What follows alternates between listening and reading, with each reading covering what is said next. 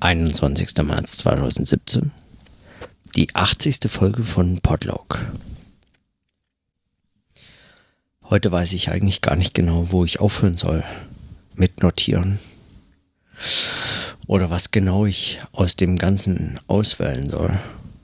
Was ich heute, was ich heute mir so an Fragen und Themen gestellt haben. Heute ist einfach tatsächlich ziemlich viel so notierwürdiges ähm, geschehen. Ich habe heute endlich meinen Abstract äh, überarbeitet und weggeschickt. Das ist äh, jetzt endlich vorbei. Ich war also in der Public Library gesessen, wieder im Rose Reading Room. Aber im Anschluss daran war ich ähm, war ich zunächst erstmal mit ähm, Eric was trinken. So kurz, ungefähr eine Stunde oder so. Und dann sind wir rüber zum Greenlight Bookstore in Brooklyn. Und dort gab es einen Book Launch von George Prochnick. So hieß der Autor und heißt er immer noch von dem Buch Stranger in a Strange Land ähm, ein Buch über und auf der Suche nach Gershom Scholem. Und ähm, George Brocknick hat aus dem Buch vorgelesen und wurde dann interviewt. Also hat äh, einfach noch so ein paar Fragen diskutiert und auch noch sich ein paar Fragen aus dem Publikum gestellt. Und ähm, genau. Für mich war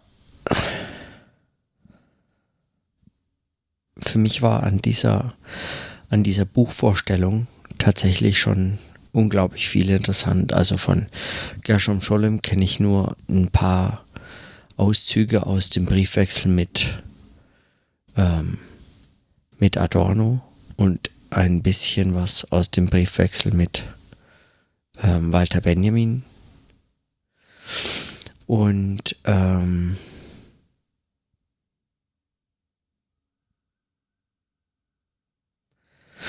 und von seinen eigenen Werken, also äh, da erinnere ich nur noch dunkel Dinge, die ich zum Beispiel in der Einführung in, äh, in die Judaistik gelesen habe. Er gilt ja als einer, also als eigentlich der äh, Vertreter der oder sagen der Erneuerer jüdisch-kabbalistischer, mystischer Tradition im 20. Jahrhundert.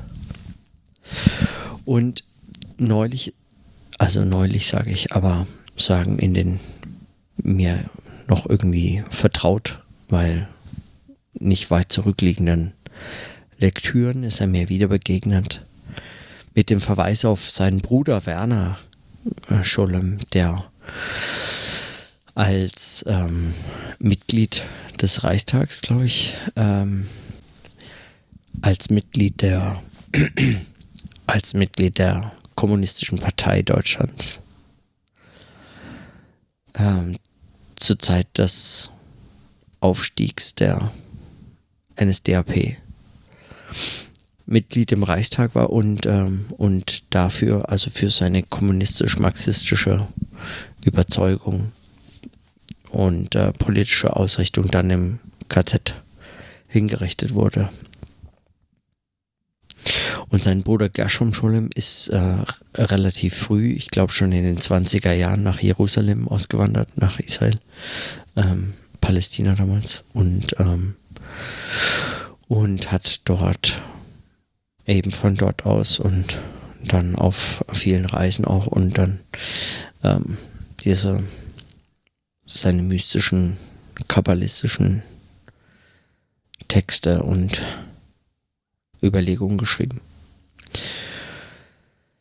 Und was äh, mich bei Prochnik, bei dem Buch heute so interessiert hat, also er hat so ein bisschen äh, erzählt, wie das zu dem Buch kam und wie er, was er dort geschrieben hat und ähm, genau. Und was mich dabei besonders interessiert hat, ist unter anderem zwei Gedanken. Einmal, dass er darauf hingewiesen hat, dass bei Gershom Scholem die, ähm, die Mystik letztlich als Geschichte begriffen werden muss. Also jüdische Mystik unterscheidet sich so Prochnik zum Beispiel unter anderem von christlicher Mystik dadurch, dass sie im Wesentlichen historisch ist. Also dass sie ein Geschichtsbegriff eigentlich ist, also hat. Ich weiß gar nicht, ob das wirklich zu unterscheiden ist voneinander. Das ist das eine, also dass es einmal einen Geschichtsbegriff hat, also Mystik als Geschichte. Und zum anderen, dass es eine, er sagte, für Autoren eine besonders äh, interessante Art von Mystik ist, weil sie an der Schrift und an dem Schreiben so großes Interesse hat. Und das ist was, was mich ja ganz am Anfang schon in meiner Dissertation beschäftigt hat, als ich mich um die Form der Dissertation, um die Form des Textes selber ähm, mir viele Gedanken gemacht habe, auch wie man den setzt, wie man das schreibt. Und ich mich für verschiedene Formen von Intertextualität interessiert habe und für äh, Hypertextualität in klassischen Buchformen und ich mich damit im Zuge dessen mit äh, sozusagen der Talmud-Tradition ähm, jüdischer Theologie beschäftigt habe, die, die ja auf bestimmt, also sagen, die auf jeder einzelnen Seite so einen zentralen Text äh, hat, der diesen Text umfließend kommentiert wird von unterschiedlichen ähm, gelehrten Rabbinern. Es gibt dann mehr oder weniger ähm, klassische und dann, je weiter man an, in die Marginalienspalte dieser Text, dieser Seite, dieser Buchseite kommt, umso mehr kommt man zu anekdotischen, jüngeren Kommentaren. Aber der Kommentar der Kommentare, also auch Kommentare eben der Kommentare, also ein, der eine Kommentar bezieht sich sozusagen auf den zentralen Text, der andere Kommentar auf den Kommentar und den Text. Und dann noch die weiteren äh, Kommentare am Rand. Also diese Form des Kommentierens ist letztlich in dieser Schrifttradition ähm, schon, schon in dieser frühen Zeit äh,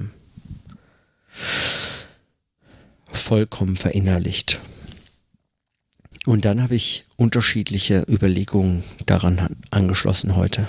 Das eine ist, mit äh, David Kishik habe ich mich gefragt, ob das nicht eigentlich ein klassisch, ob das nicht möglicherweise ein klassisch jüdisches Text und Buchverständnis ist, eigentlich eine Form von Denken, die sich im Wesen der Schriftlichkeit selbst ausdrückt, dass der Kommentar letztlich genau das Wesen dieser Schrift eigentlich ausdrückt. Und zwar im Wesen der Schrift und des Buchdrucks. Das ist das eine. Also ob der Kommentar letztlich genau diese Form ist.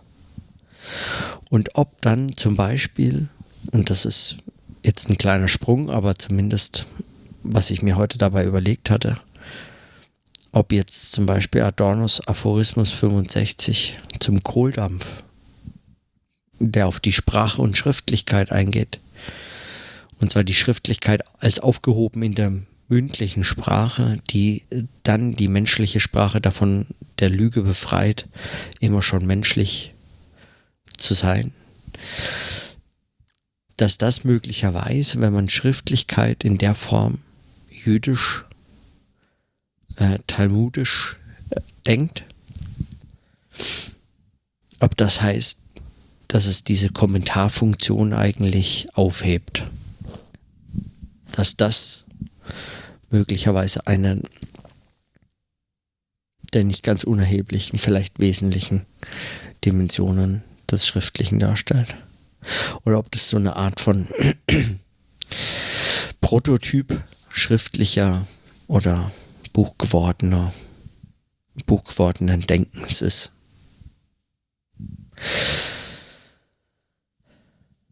Auch wieder so eine Querassoziation, die ich durch Zufall, beziehungsweise durch den Hinweis von Daniela vor drei Tagen, aber heute durch Zufall heute gehört habe, ist ähm, ein Feature aus dem Deutschlandfunk.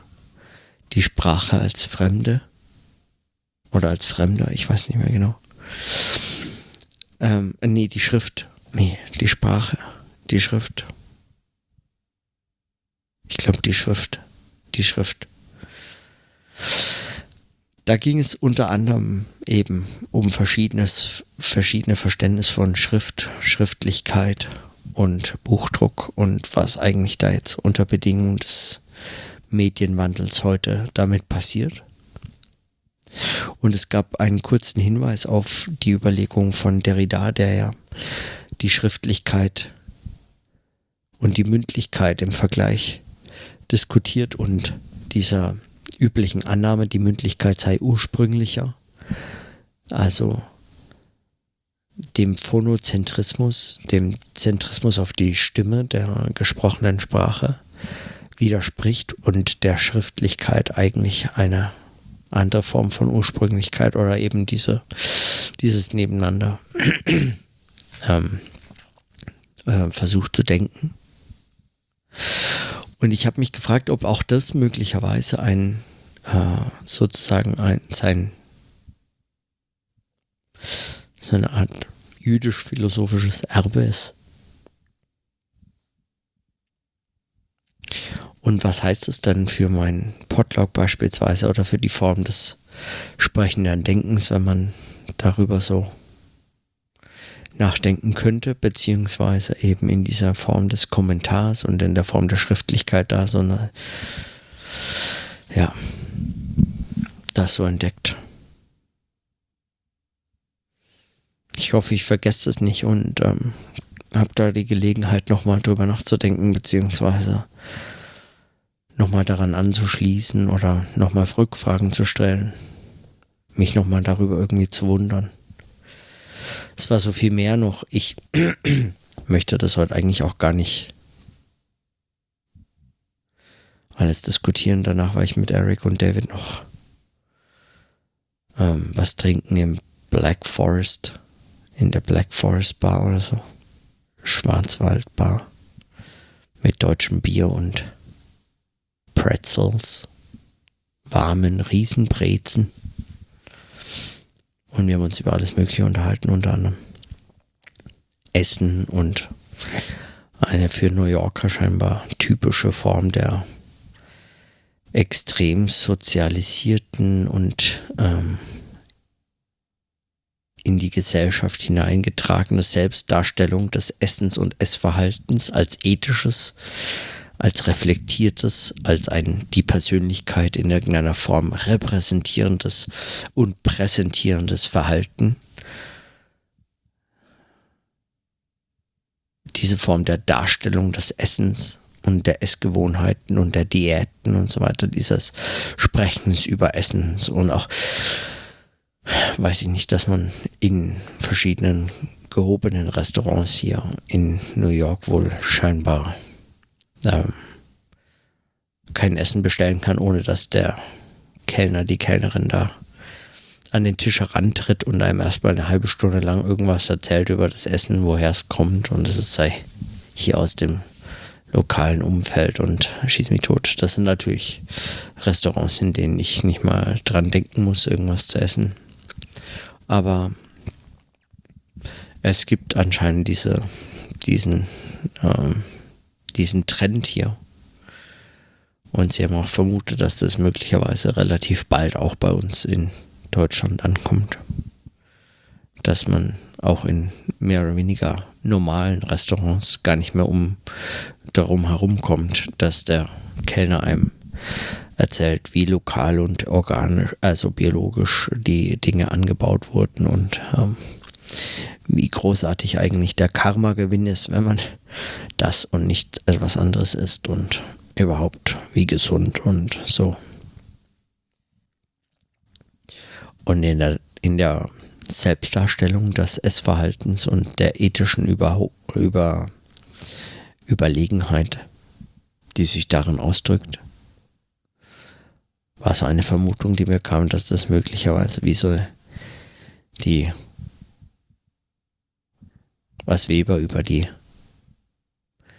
protestantische Ethik sagt, also über die über die Hoffnung darüber, dass man sich aufgrund von weltlichem Reichtum etwas errechnen kann darüber, ob man möglicherweise vielleicht in den Himmel in den Himmel kommt, dass sich sowas vielleicht in dem Essverhalten ausdrückt, wer also fürstlich speist und hier möglichst lokal biologisch angebaute Nahrungsmittel zu sich nimmt, dass das möglicherweise ein Ausdruck dafür ist, wie überlegen man es auch ethisch, moralisch und letztlich seelisch, karmisch oder wie auch immer man das versucht zu begreifen. Dass man also versucht, über das eigene, über die eigene Diät eine Art Hoffnungsschimmer für die eigene Erlösungsbestimmung zu erhalten. Ich finde den Gedanken gar nicht so abwegig, wie er möglicherweise das erste Mal klingt. Und diese Art darüber zu sprechen, dadurch eigentlich umso befremdlicher. Aber das war nur eins von so vielen Themen.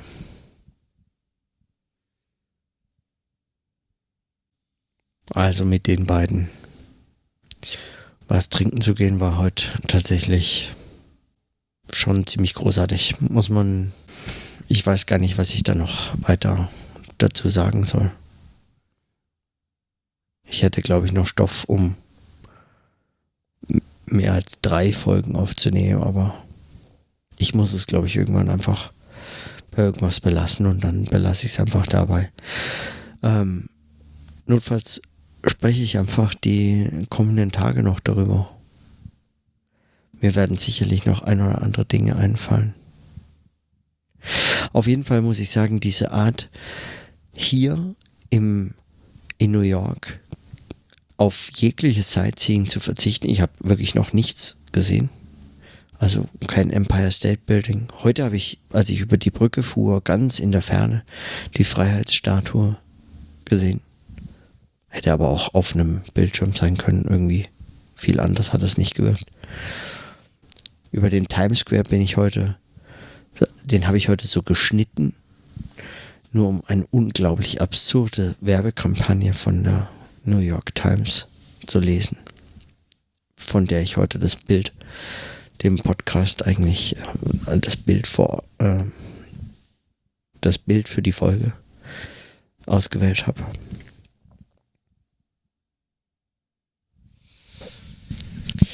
Und ähm, ja, ansonsten habe ich von New York nicht viel gesehen. Heute bin ich auf dem Heimweg von ähm, jetzt von der von dem von dem Greenlight Bookstore beziehungsweise gegenüber von Black Forest ähm, von der Black Forest Bar äh, hier nach Hause bin ich habe ich mich verfahren und musste noch mal eine halbe Stunde laufen, weil die U-Bahn einen anderen Weg fuhr als ich erwartet hatte.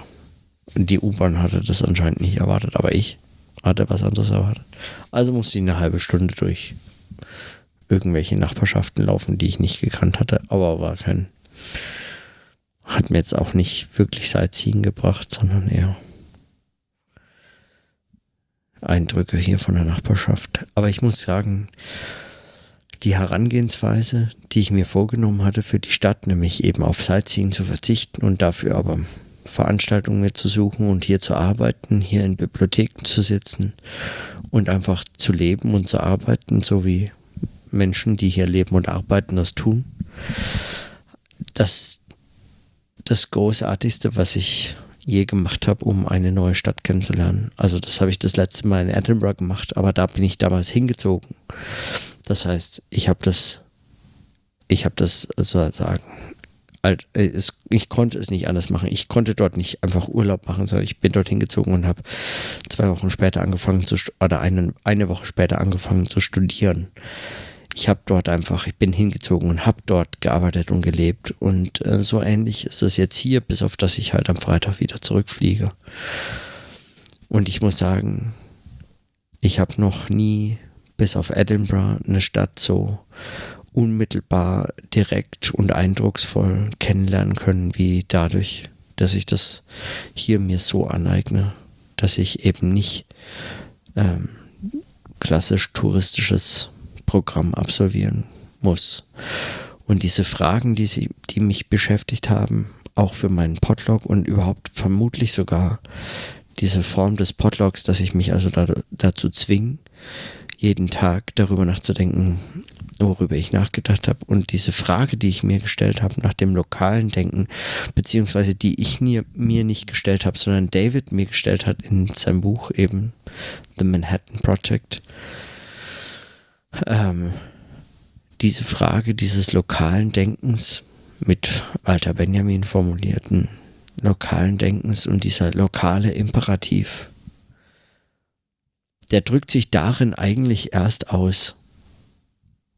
Und es ist, ja, es ist eine der großartigsten Erfahrungen, die ich machen konnte bislang in fremden Städten und fremden Ländern.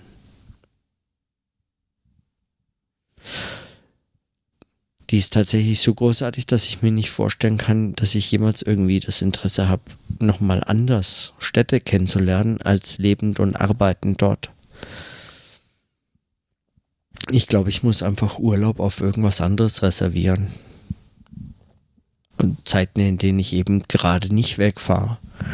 Oder in denen ich, weiß ich nicht, ganz andere Dinge mache. Eben keine Städte und Länder kennenlernen, sondern zum Beispiel nur wandern gehe wandern und ähm, möglichst eben keine, zum Beispiel keine Menschen sehen, sondern nur eben durch Landschaft laufen. Was ja nochmal eine ganz andere Form des Kennenlernens ist. Also da würde ich sagen, das ist möglicherweise das Einzige, was man sagen, noch alternativ dazu machen kann, ist, wenn man tatsächlich Landschaft, also Landschaft kennenlernen möchte. Dann kann man sich die wandernd, am besten gehend eben erschließen bin mir nicht ganz sicher. Irgendwo auf, sagen, in, in irgendeiner Form ist dieses Leben und arbeitende Erschließen von Städten und Ländern und ihren Bevölkerungen und dem Leben dort vor Ort und dem sich gehenden Erschließen von Landschaften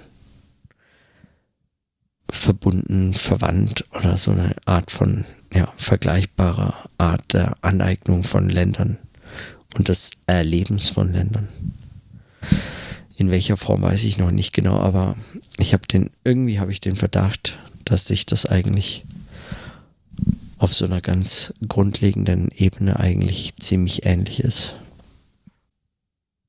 Aber gut. Das waren die Veranstaltungen und Erlebnisse von heute. Morgen gibt's andere. Wenn nichts dazwischen kommt, werde ich morgen nämlich in äh, der Tip äh, Tibetan House US gehen.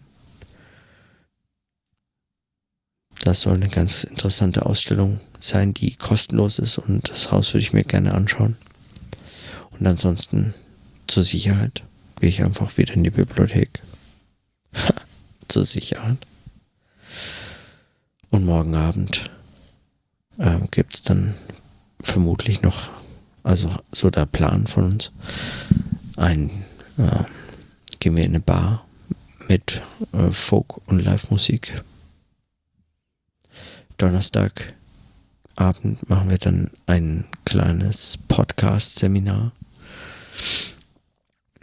wo ich mal diesmal dann auf Englisch versuche, so ein paar Dinge über Podcasting zu, zu sagen und zu erzählen, je nachdem, was die äh, drei hier hören wollen zwei Freundinnen, die eine, eine Mitbewohnerin von Daniela und eine Freundin. Und ähm, ja, und am Freitag noch ein paar letzte Besorgungen treffen. Und abends äh, geht es dann schon zum Flughafen und dann wieder zurück. Und am Samstagmittag bin ich dann schon wieder in Deutschland. Ja, dann belasse ich es einfach mal mit diesen Notizen von diesem vollen Tag heute. Und in diesem Sinne, hm, dann bis morgen.